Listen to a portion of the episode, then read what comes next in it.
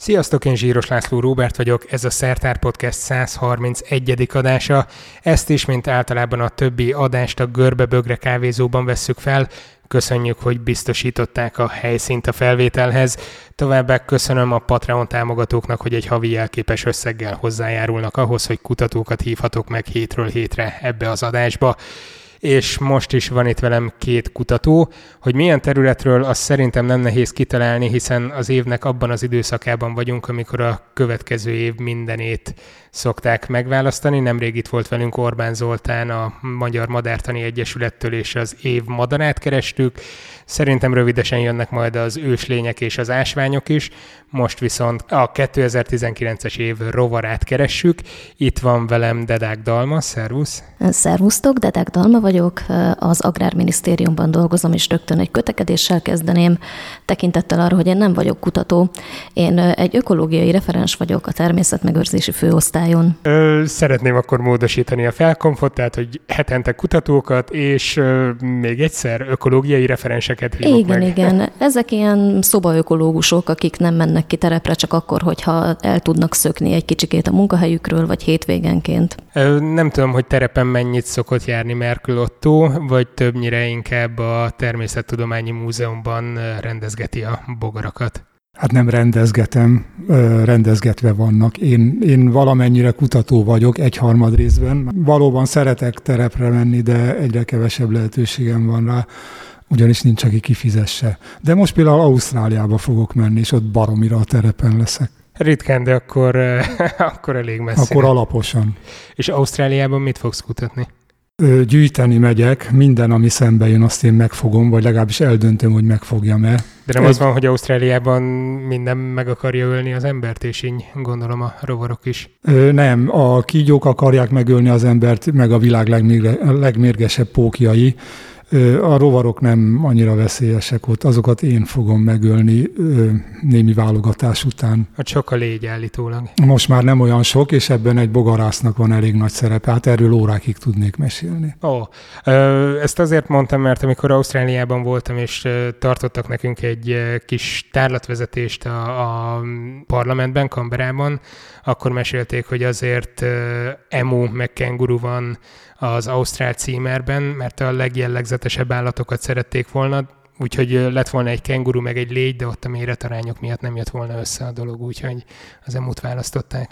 Kétségtelenül van még légy Ausztráliában, de um, amíg az a meg nem nevezett bogarász nem tette azt, amit tett, azelőtt még sokkal több volt. Volt az Ausztrál tisztelgés, nevű mozdulat, mert minden ausztrál állandóan így, így, így legyingetett a kezével, mert a legyeket zavart el a szeme körül. Á, és mit tett ez a rovarász? Ganétúrokat telepített be Ausztráliába, mert a marhatrágyát nem volt, ami lebontsa. Ugye egy kenguru ürülék, hát képzeljük csak el, az egy ilyen száraz morzsalék.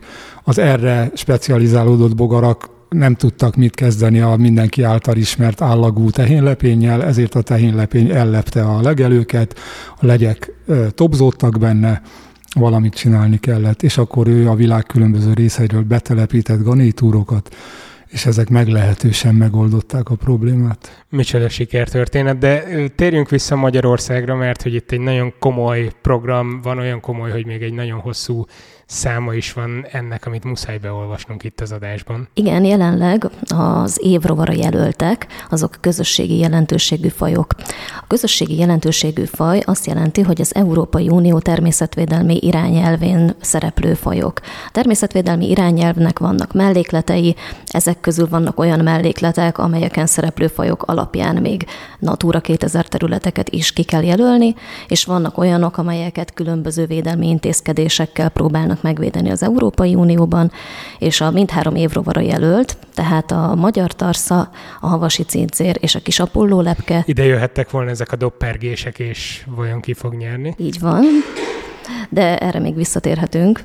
Ezek a kis jószágok, ezek mind Európai Uniós szinten védettek. Ahhoz, hogy ezt a védelmet megalapozzuk, ahhoz különböző kutatásokat és mindenféle természetvédelmi kezelési akciókat kell végezni. Ezt pedig próbálja az Európai Unió is támogatni, illetve finanszírozni. Ennek köszönhetően most elnyertünk egy pályázatot nem régiben, ami a biológiai sokféleség, a természeti és táji értékek megőrzését megalapozó stratégiai vizsgálatokat szolgálja hogyha Laci ragaszkodsz hozzá, akkor beolvasom a számot is. Most már ragaszkodom, mert elmondtam, hogy egy szám következik, úgyhogy... Rendben. Ez... Szeretnék egy számot küldeni mindenkinek az EU-ba, aki szereti. Rendben, akkor mindenkinek, aki szereti, ilyen mondom, hogy ez a KEHOP 4.3.0 15 2016 00001-es projekt. Annyira jók ezek a kötelező körök. Viszont akkor meg is érkeztünk ez a három fajhoz. Gondoltam, hogy valami olyasmi leosztás lett, lett volna itt még egy rovarász, hogy mindenki a saját szakterületének megfelelő rovarral jön, vagy a rovart fogja védeni?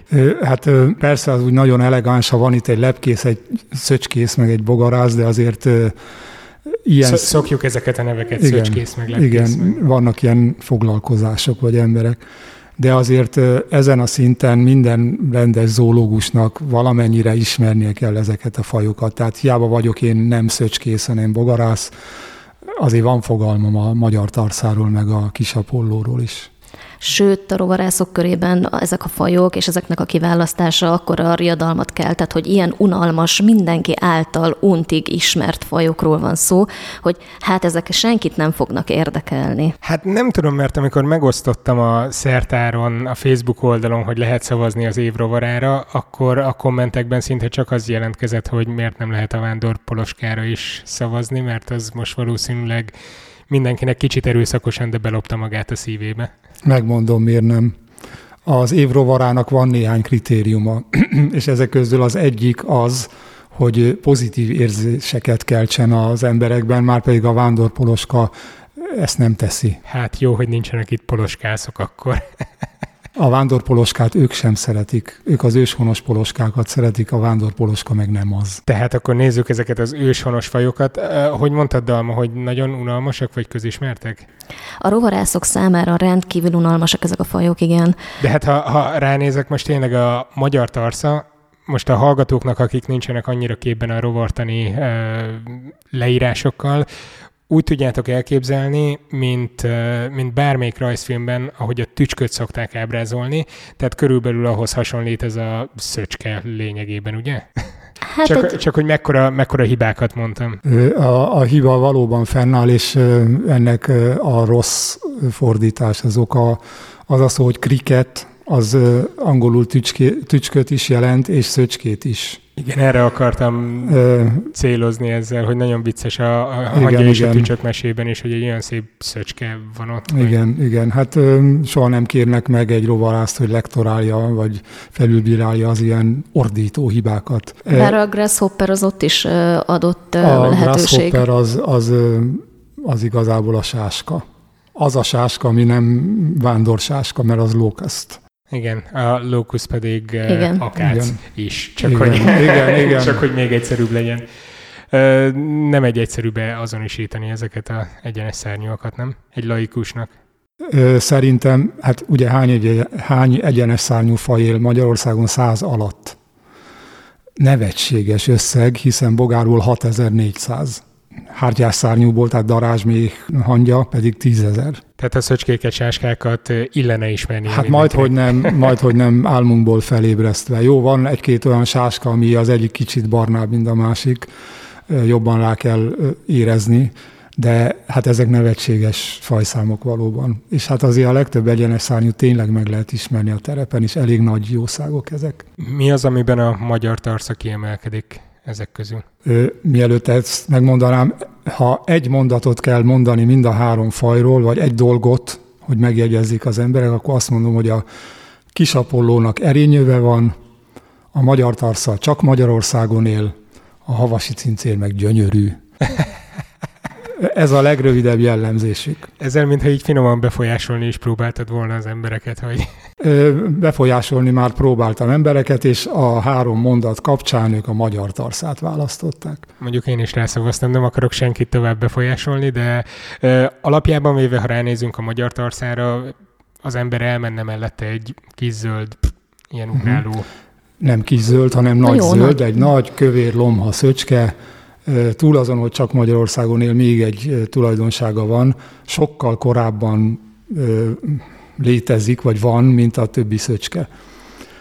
Amikor a tarszák már éppen kezdenek elhunyni júniusban, a többi szöcske akkor még egy centis lárva. Tehát nagyon korai állat.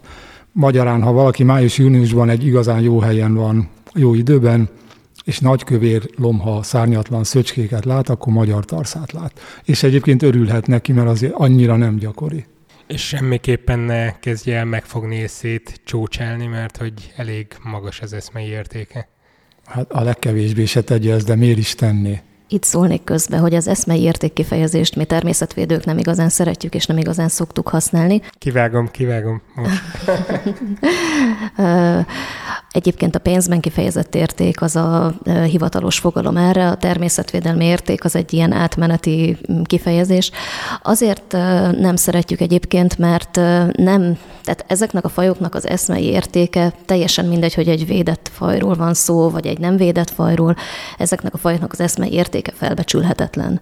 Viszont valamilyen módon ahhoz, hogy jogszabályokat tudjunk alkalmazni, kell egy összeget meghatározni, mert sajnálatos módon máshogy nem lehet betartani a jogszabályokat csak szankciókkal. Nyilván vannak azért olyan módszerek, mint például az évrovara szavazás, hogy megismét, megismertetjük az emberekkel azt, hogy miért fontosak ezek az értékek, és miért kell rájuk vigyázni, és akkor emiatt a szankcionálás is háttérbe szorul remélhetőleg, de bizonyos esetekben ez elengedhetetlen sajnos. Ezért a pénzben kifejezett értéket használjuk erre, mm, ez is van a jogszabályokban. Vannak erre példák, hogy mondjuk elfogtak egy nagy tarsza, nem tudom, orvadászt, és több milliót kell befizetnie? Ugye ez hogy néz ki a gyakorlatban? Hát rendszerint a gyakorlatban olyan fajokkal szoktak lenni ilyen típusú esetek, amik látványosak, vagy esetleg rovarbőrzéken értékesíthetők.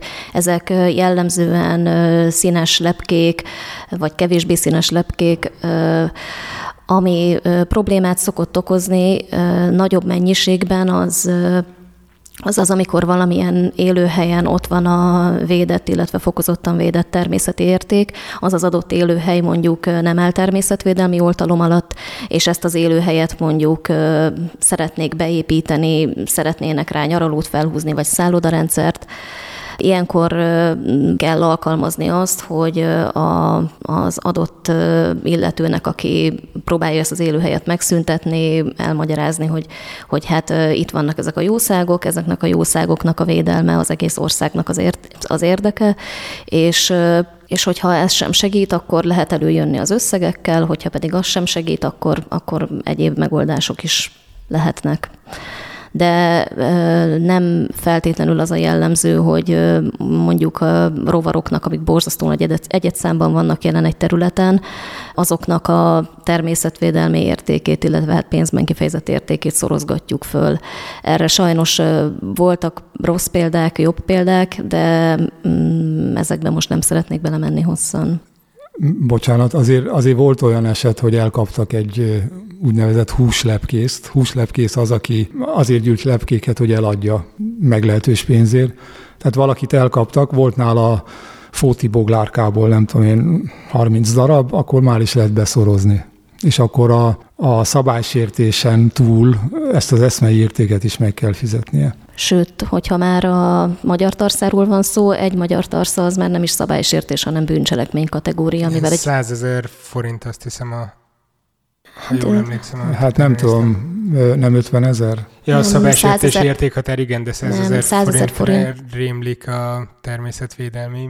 Mi a pontos megnevezés? A pénzben kifejezett érték, de 100 ezer forint fölött bűncselekmény kategória. Tehát fokozottan védett fajoknak a pénzben kifejezett értéke 100 ezer forint fölött kezdődik. De ezeken a számokon igazából tényleg nem érdemes lovagolni, mert túl erős kapaszkodót jelentenek, de alapvetően nem az a célja a természetvédelemnek, hogy bárkit is ezekkel bírságoljon hanem ez egy végső eszköz akkor, hogyha nincs mit tenni, és nincs más módszer arra, hogy megvédjük az adott fajt.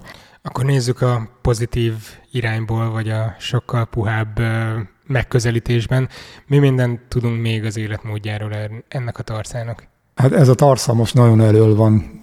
Egy, egy, egy árva szót nem beszéltünk még a kis Apollóról, mindjárt, de... Mindjárt jön ő is. Jó. Hát a tarsza alapvetően egy békés állat, azért tudni kell, hogy az ilyen nagy zöld szöcskékzőme az nem annyira barátságos, tehát jól megharapja az embert, és részben ragadozók is. Na most a tarsza nem. A tarsza az teljesen növényevő, azokat a gyepeket szereti, ahol nem csak fű van, hanem kétszikű növények is, tehát puha nedvus növények, amelyeket ő elcsócsálgat abban a rövid imágó életében, vagy egyáltalán abban a rövid életében, ami adatott neki. Akkor térjünk át a többire, mert ne, nem maradjanak ők se szó nélkül. Azt mondtad, hogy Dalma, hogy a, azok a lepkék, amik bőrzéken megjelennek, azokra jobban oda kell figyelni. Hát a kis Apollo lepke az megjelenhet, mert körülbelül úgy néz ki, mint a biológia albumban, negyedik osztályban, ahogy a káposztelepkét mutatták, egy ilyen kis jellegtelen fehér, fekete pöttyös valami. Nagyon csóválod a fejed, megint rosszat mondtam. Hát jellegtelennek mondani a kisapoló lepkét, hát ez valóban egy eléggé sértő dolog, hiszen Próbálom egy... relativizálni itt a sikereket. Vért kíván, vért kíván. Ne, ha lepkész lennék, most halnék meg. Azt, azt káposzta lepkével összekeverni.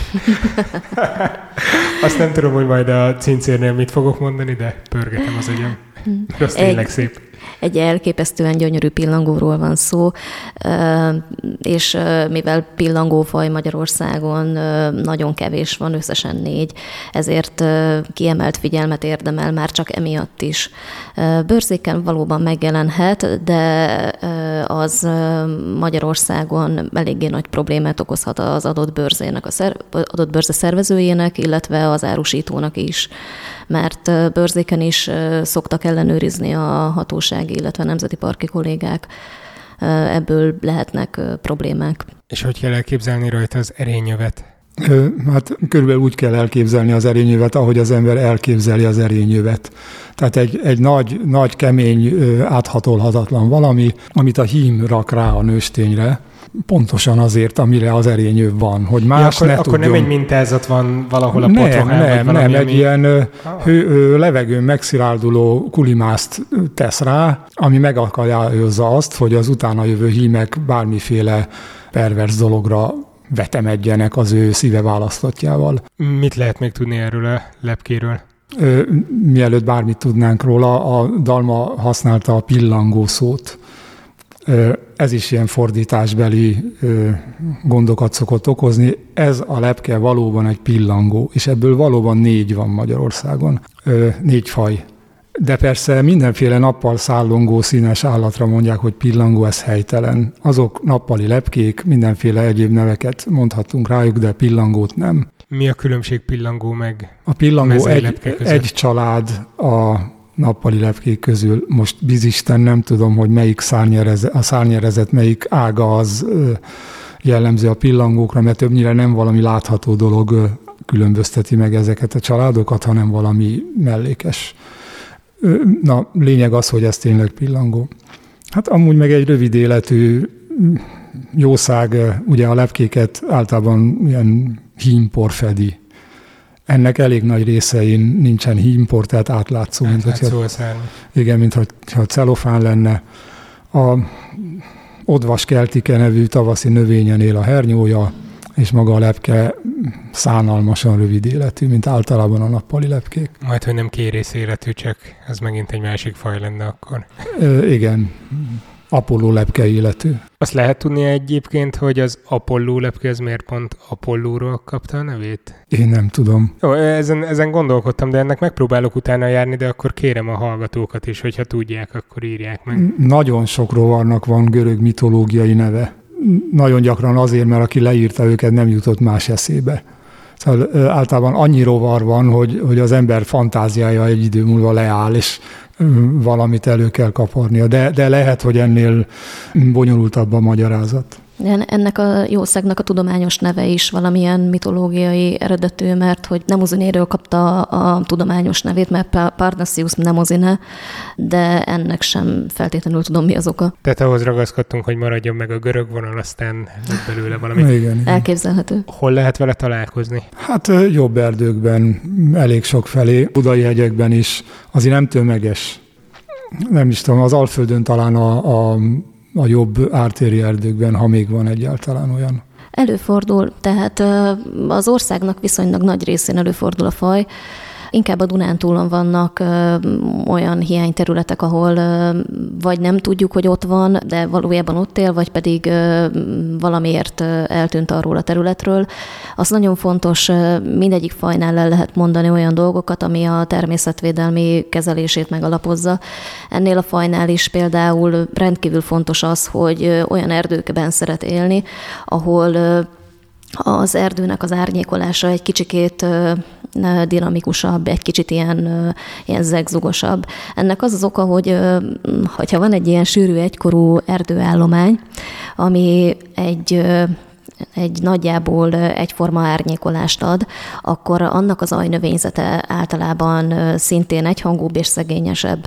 Tekintettel arra, hogy az Otto is mondta, ez a faj az odvaskeltike nevű növénykén él, mármint hernyókorában, ezért neki arra van szüksége, hogy legyen az erdőben ajnövényzet hogyha elmegyünk egy jobb erdőbe tavasszal, akkor, akkor egyes helyeken színes lilás-fehér keltike szőnyeget találunk.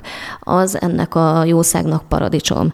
Viszont az ilyen keltikés foltok, ezek erdőszegélyen, illetve úgynevezett erdei lékekben tudnak megjelenni, tehát olyan helyeken, ahol vagy az erdőművelést úgy működtetik, vagy olyan üzemben működtetik, hogy, hogy csak lékekből szedik ki a fákat, nem pedig tarvágásos véghasználattal levágják, aztán utána újra egykorú faállományjal újra nevelik, vagy pedig olyan helyeken, ahol ahová valamiért be tud sütni jobban a nap, mondjuk kidől egy fa, és ott keletkezik egy természetes lék.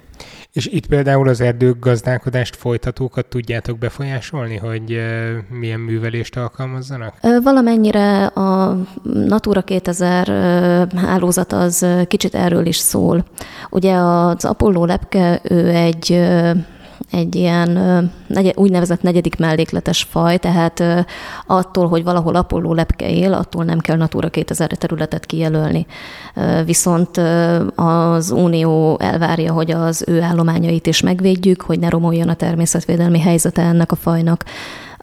Az erdőgazdálkodókat akkor lehet motiválni arra, hogy, hogy, azt a, hogy az erdőművelést olyan módon csinálják, hogy az ott élő fajoknak jó legyen, hogyha támogatjuk őket valamilyen forrásból.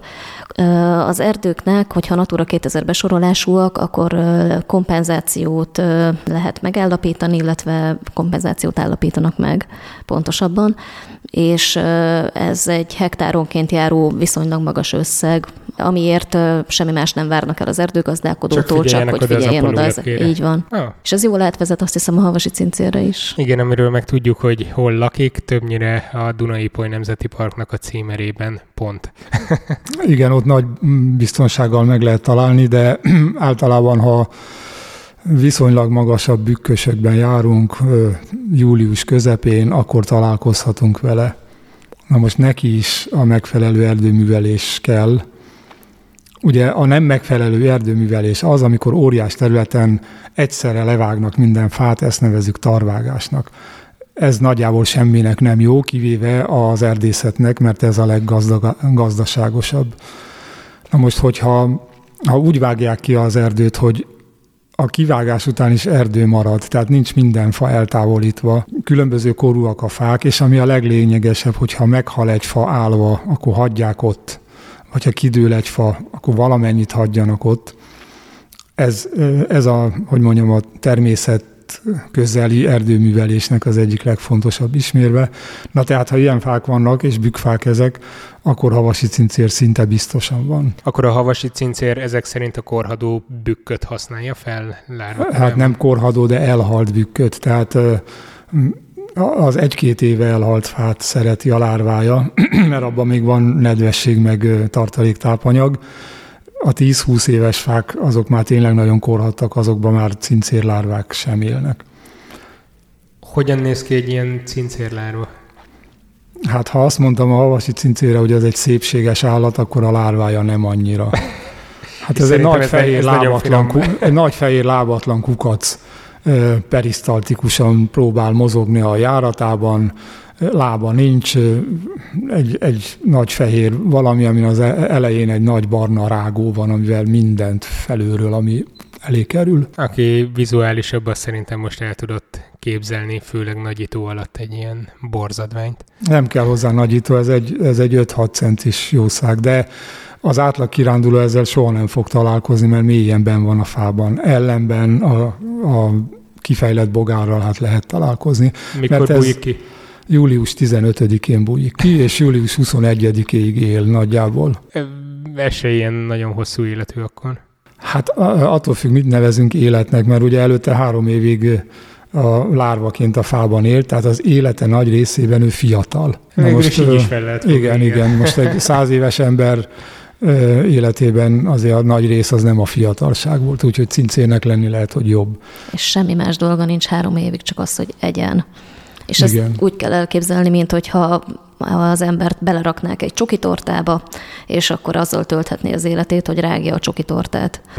Nem tudom, hogy annyira erre vágynék, de inkább, inkább azt mondom, hogy amikor a bogár kikelt, akkor viszont egyetlen dolga van a szex. Hát igen, orvérzésig, majdnem más mondtam. Mindegy, szóval. Szerintem be tudott mindenki helyettesíteni igen, bármit, ami a saját Tényleg semmi más dolga nincs a kifejlett bogárnak, mint hogy szaporodjon. Nem is táplálkoznak a kifejlett havasi cincérek. A hímek kicsit verekednek, elzavarják egymást a nőstényektől, párzanak, és ebbe jó bele is halnak. És akkor a nőstény még utolsó erejével elvonszolja magát egy, egy elhalt büktörzsígot, le, lerakja a petét, és neki is annyi. Akkor itt egy perc néma csend. Mielőtt rákérdezek arra, hogy nektek milyen kihívásokat jelent általában egy ilyen év rovara versenynek a szervezése?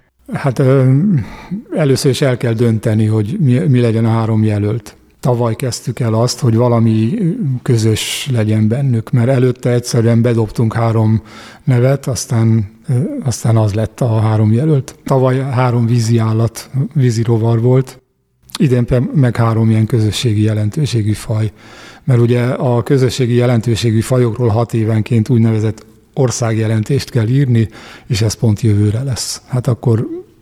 Akkor, akkor úgyis kapóra Igen, igen. Szóval a rovartani társaság választmánya, ami kb. 15 ember, meg hányja veti, hogy mi, egy, egy, egyrészt mi legyen ez a közös dolog, ami összeköti őket, és utána a három jelölt mi legyen, hát ott késhegyre menő viták zajlanak, mert ugye vannak lepkészek, meg bogarászok, és vannak az egyebek, amelyek a fajszámot is jelzik. Na most az egyebek közé most betüremkedett a magyar tarsza. És nem a jelentőséget, azt szeretném hozzátenni, Max, a fajszámot. Tehát, hogy nem fontosabb az egyik rovar, mint a másik természetesen. Vagy? Hát ez, ez nem, nem így gondolják. Ez nem, nem, nem, nem így van. Hát ugye én bogarász vagyok, nyilvánvalóan a rendes ember az bogarász, és a rendes rovar az bogár, a többi meg a futottak még. A lepkészek pontosan ugyanezt gondolják ennek a tükörképét, és vannak a szerencsétlen szitakötészek, legyészek, sáskászok, szöcskészek és fülbemászászok a nevetséges fajszámaikkal, és alig-alig rúgnak labdába, hát megszoktunk könyörülni rajtuk, és akkor most például bejött egy szöcske. a nevetséges fajszámaikkal vannak a legyészek, meg vannak a darazsászok igen, is. Igen, rosszul mondtam, legy, légyből is rettenetes mennyiségű faj van, de ezek nem annyira látványosak, nem annyira ismertek, a közönség ritkábban találkozik velük, legalábbis úgy, hogy legalábbis meg tudja különböztetni őket. Milyen programokat terveztek jövőre a magyar, ö, akarom mondani annak a rovarnak, ami megnyeri majd ezt a versenyt? Hát ez, ez már évek óta nagyjából ugyanúgy zajlik, de persze lehetne többet is tenni. Általában, ha kihirdetjük, akkor megrohannak minket a médiából. De ez úgy lecseng egy-két hónap alatt.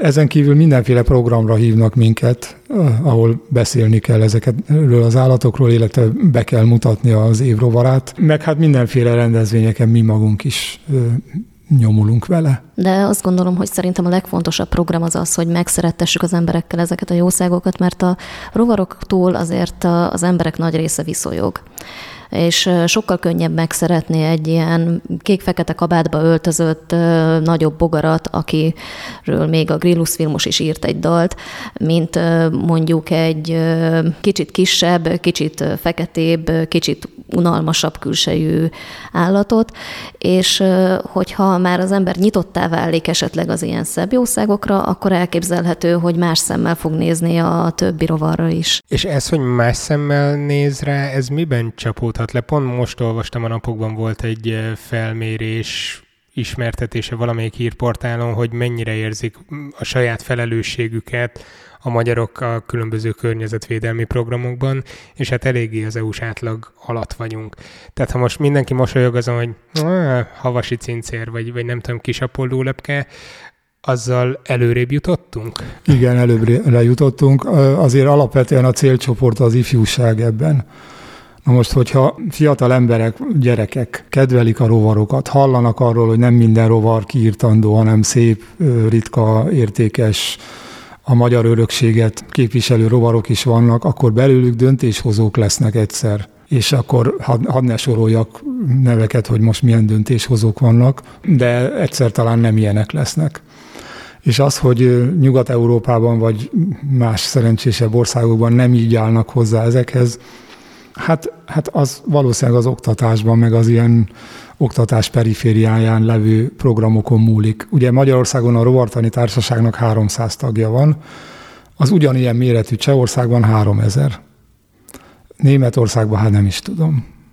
Szóval nyilván a jobb módú országokban több ideje, energiája marad az embernek ilyen tevékenységekre. Hát azért Csehország nincs ennyivel előrébb. Hát ennek ellenére tízszer ennyi a, a, a rovar kedvelő, és a rovar specialista is sokkal több. Miket szervez még a rovartani társaság, vagy milyen programok vannak, ha esetleg valaki mindenképpen rovarászni szeretne ezen túl, vagy jobban elmélyedni? Hát a rovartani társaság legfontosabb programja az a havi összejövetele, ami egy előadó ülés sorozat tulajdonképpen aki, aki rovarász Magyarországon, én úgy érzem kutya kötelessége belépni ide, és ezeket látogatni.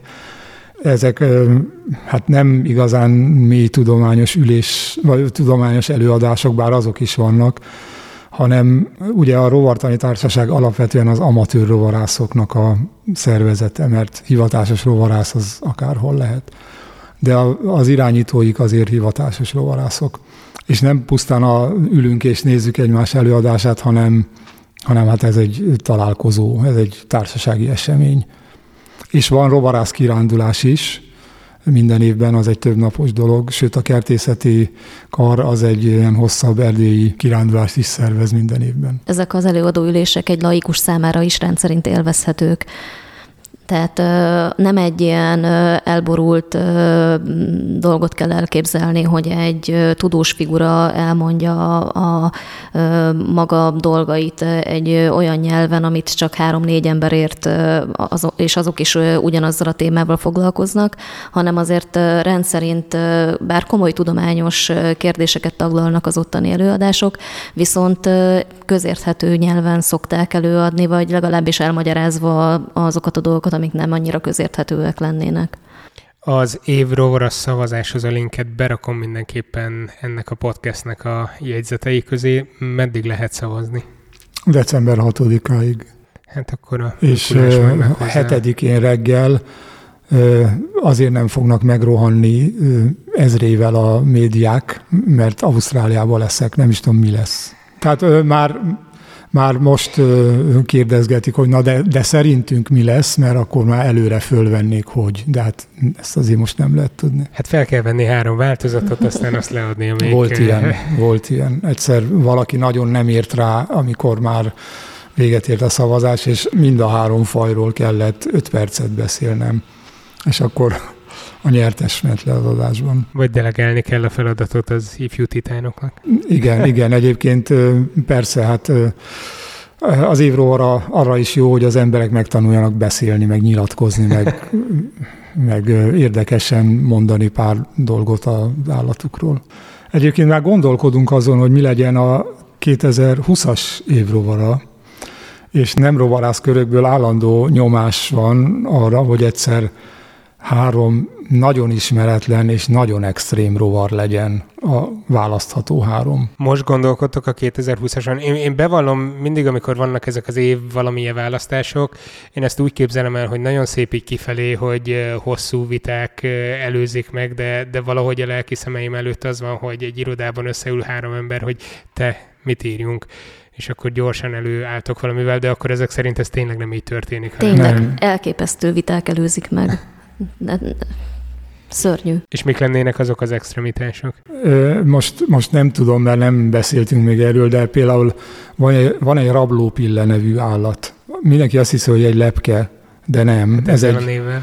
Igen, ez egy hangyalesőkkel rokon állat, de nappal repül, és például az a specialitás, hogy kizárólag ultraibolya fényben lát. Tehát ha nem felős az ég, akkor leül a fűbe, és kész és ez egy nagyon látványos és szép állat, akkor hát nem is tudom, most imádkozó sáskát azért nem mondom, mert az már volt az évrovara. De mondjuk a fűrészlábú szöcske. Én a nyeles szemű légyre szavaznék. Vagy a nyeles szemű légy. Igen, a, a, az elmúlt száz év legnagyobb rovarász szenzációja az a nyeles szemű légy volt. Magyarországon. Nem is hallottam róla. Hát mindjárt elsírom magam. a nyereszemű legyek azok a trópusi állatok alapvetően. Ha valaki tudja, hogy hogy néz ki a pörői cápa, na Igen. ez egy ugyanez légyben. Tehát egy ilyen, két ilyen szarv van a fején, és a végén van a szeme. És ez él Magyarországon? Igen, egy a Maros folyó partján, ilyen, ahol ilyen agyagos leszakadások vannak, ott él. Egyetlen egy helyről ismerjük egyébként. Hmm. Igen, egy nem is legyész fedezte föl, hanem egy ilyen félig denevérész, félig természetvédész, érdekes figura. Európában, hát ugye az a neve, hogy európai nyeles szemű légy, mert az egyetlen faj Európában. Na hát biztos, hogy ez a, ha ilyen extrémségről akarunk szavazást, akkor az egy lesz, ez lesz az egyik. A rovarászok azt fogják mondani, hogy ezek borzasztóan unalmas mindenki által ismert állatok. Hát, hát itt, nem, itt az érő bizonyíték, hogy nem. Úgyhogy szerintem akkor erről egy év múlva beszélgessünk majd a nyeles szemű légyről, meg a Hát persze, amennyiben meg... a rovartani társaság választmánya hajlandó leficsimáló módon egy legyet bevenni ezek közé, de majd azon leszek. Ha kell, akkor a szertár ezt megtámogatja egy lakossági kampányjal, petíciót írunk, vagy bármi, de... Igen, de, de most ugye a fűrészlábú szöcskét említette, még az Európa, vagy, és Magyarország legnagyobb rovara, ekkora szűznemzéssel szaporodik, már, már majdnem olyan jó, mint az erényöv. És hát például az ember leül Sőt, egy... egy fokkal még jobb. Hajaj. Hát azért nézőpont kérdése. Ja, igaz. És olyanokat tud, hogyha az ember lefekszik a, a fűbe, akkor rámászik. Nem tudni miért, de kedveli az emberi test melegét, és most az emberen egy ekkora szörnyeteg mászik, hát szavazásra ingerli az embert. Mindenképpen, de hát az idén még a magyar tarsza, a kis apolló lepke és a havasi cincér közül lehet választani december 6-áig. Szavazzatok rájuk, a linkeket megtaláljátok majd az adás alatt. Köszönöm szépen, hogy itt voltatok, és ezt a rengeteg érdekes rovar történ- rovarász történetet megosztottátok. Köszönjük Köszönöm. szépen. Ez volt az eheti Szertár Podcast. Jövő héten egy másik témával jövünk majd vissza. Iratkozzatok fel az adásra Soundcloudon, Spotify-on, vagy azon a podcast alkalmazáson, amit egyébként is használtok. Sziasztok! Ez a műsor a Béton közösség tagja.